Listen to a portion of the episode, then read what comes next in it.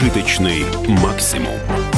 Студии заведующая отделом медицины комсомольской правды Анна Добрюха и с нами эксперт по прикладным биомедицинским технологиям и антивозрастной медицине, исследователь старения, вице-президент фонда «Наука за продление жизни» Юрий Дейгин. Юрий, привет. Привет, привет. Мы поговорим о самых главных, самых впечатляющих, самых вдохновляющих прорывах в науке и медицине, которые в нас вселяют надежду, что борьба за продление здоровой жизни, угу. борьба за то, чтобы как можно дольше сохранять молодость, молодость, э, хорошее самочувствие, нормальное здоровье, что эта борьба будет э, идти к выигрышу постепенно. И так, что у нас Скорее произошло бы. за последнее время, да, за последний год. Так, Юра, с чего мы начнем? С чего мы начнем? Ну, я думаю, невозможно не упомянуть вот то, что произошло в Китае. Первый генетически модифицированный человек, даже два, два близнеца, родившихся, которые были генетически модифицированы CRISPR. Да, это такая технология по генной хирургии, если можно так выразиться. Это такой белок, который умеет в правильном месте вырезать кусочки гена. Вот, и это, конечно же, достижение. То есть тут, конечно, есть этические вопросы, насколько имели право исследователи это делать, насколько были осведомлены родители. Эти все вопросы, конечно же, остаются открытыми. Но то, что это прорыв в медицине, в прикладной науке, это ну, невозможно как бы отрицать потому что это первые генетически модифицированные люди, которые успешно родились. Да говорят, что это вообще очень радикальное вмешательство практически в эволюцию человека. Ну, в эволюцию мы уже давно вмешиваемся. У нас ну, тут прям радикально ЭКО, в пробирке рождаются уже миллионы людей, которые ранее бы никогда не родились, эти женщины бы никогда не забеременели. Поэтому этот момент мы оставим, потому что, ну да, вмешиваемся в эволюцию, так и надо. Эволюция действует не в наших, а в своих интересах, а в наших А вот интересах... можно, Юрий, сразу уточнить, те изменения, которые внесли в ДНК именно угу. при рождении, еще вернее до рождения вот да, этим девочкам да, китайским, уровне. они угу. будут передаваться последующим потомкам да, этих конечно, девочек? Конечно, конечно, угу. будут, да, эти изменения внесены в ДНК каждой клетки их организма, включая половые клетки. Но это, скорее всего, и хорошо, потому что а, в чем была вообще цель этого эксперимента? В том, чтобы дать этим девочкам иммунитет против э, ВИЧ, вируса СПИДа. Э, просто у них отец э, ВИЧ-инфицирован, и в качестве эксперимента пока еще нет вакцины от ВИЧ. Вот одна из вариантов, как она может быть сделана, это вот такая генная терапия. И, кстати, сейчас проходит несколько исследований обычной генной терапии в том же США. Для взрослых людей Да, уже. да именно на этот ген, этот ген CCR5, который вот генной терапии пытаются модифицировать. И именно это и удалось сделать китайцу, э, Хэ, его фамилия Х, а, который вырезал участок гена, который отвечает за, ну, за возможность вируса прицепиться там к иммунной клетке. Если вырезать кусочек гена вот на этом рецепторе, то этот рецептор не будет э, активироваться, и вирус не, не сможет проникнуть в эту клетку.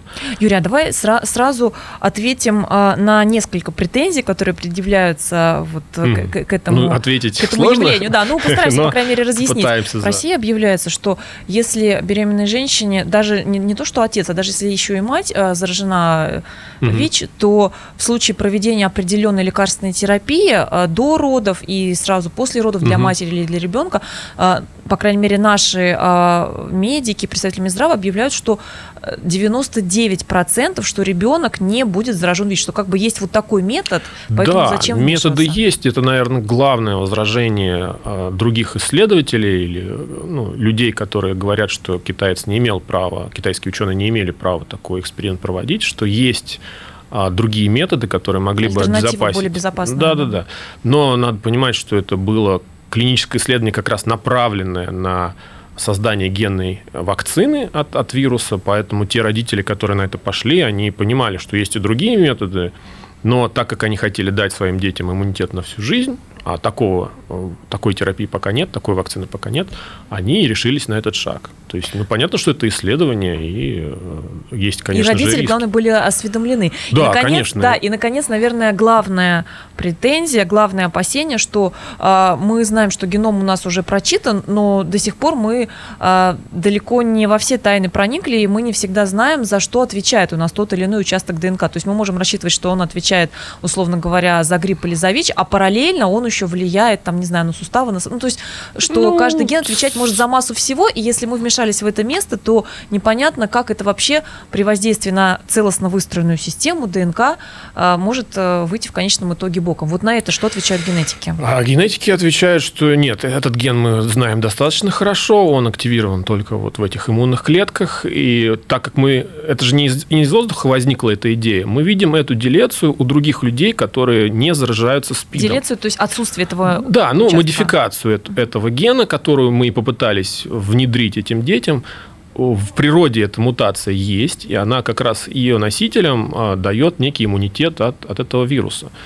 Поэтому э, в этом плане мы прекрасно понимаем, как, как работает этот ген и какие с ним могут быть ассоциированы положительные или негативные моменты. И негативных пока что не наблюдается. Ну что же, мы дальше будем за этим следить, и мы еще ну, и не успеем... только мы, да, да, ну, да. безусловно, весь, весь мир, будет за этим следить, можно сказать, весь следит. мир на ушах сейчас из-за этого. Да, но А, чем ну, это, кстати, интересно, то, что вот наконец-то генная терапия выходит на такой уровень клинического применения, и это очень важно для борьбы со старением, потому что многие потенциальные терапии, которые могут радикально продлить нашу жизнь, это именно генные терапии. И сейчас идут исследования различных подходов, которые в любом случае будут применяться как, как генная терапия по борьбе со старением. И вот одна из них, такая генная терапия, которая в этом году показала очень интересные результаты, это терапия против так называемых синесцентных клеток.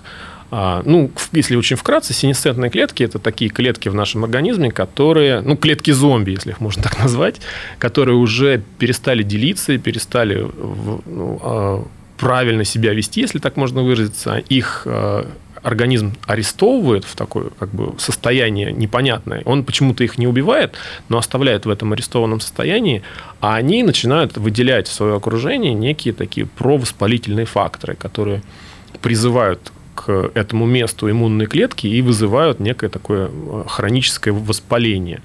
И воспаление возрастает по мере старения. У старых людей хроническое воспаление все выше и выше. И одна из гипотез, что если мы эти синесцентные клетки будем уничтожать, то мы таким образом сможем, э, ну, во-первых, бороться с э, этим воспалением, а во-вторых, может, даже и с самим старением.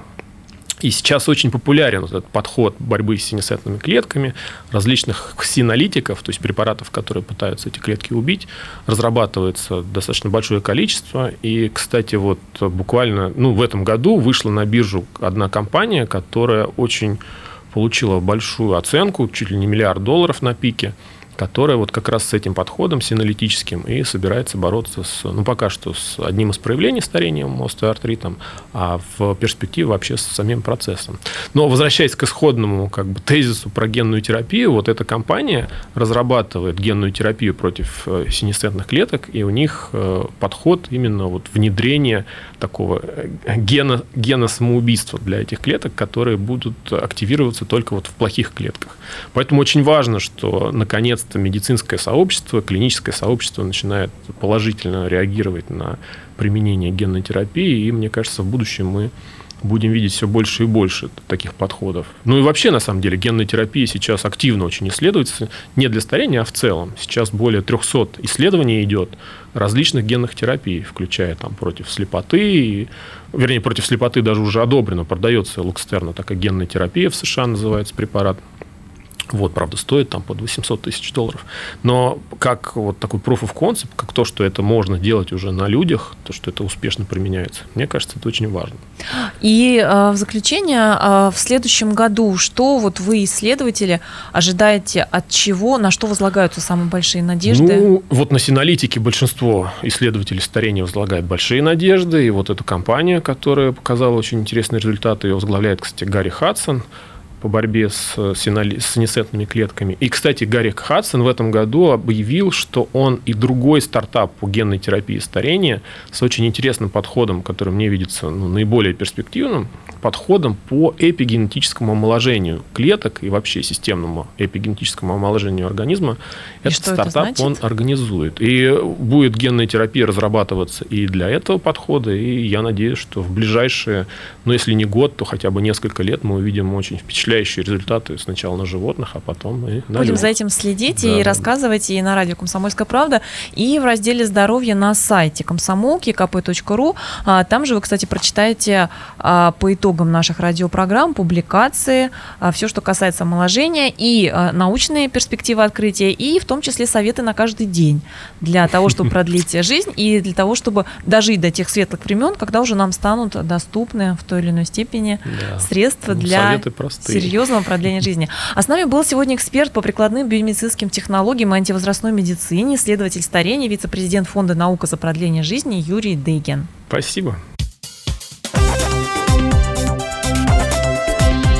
Прожиточный максимум.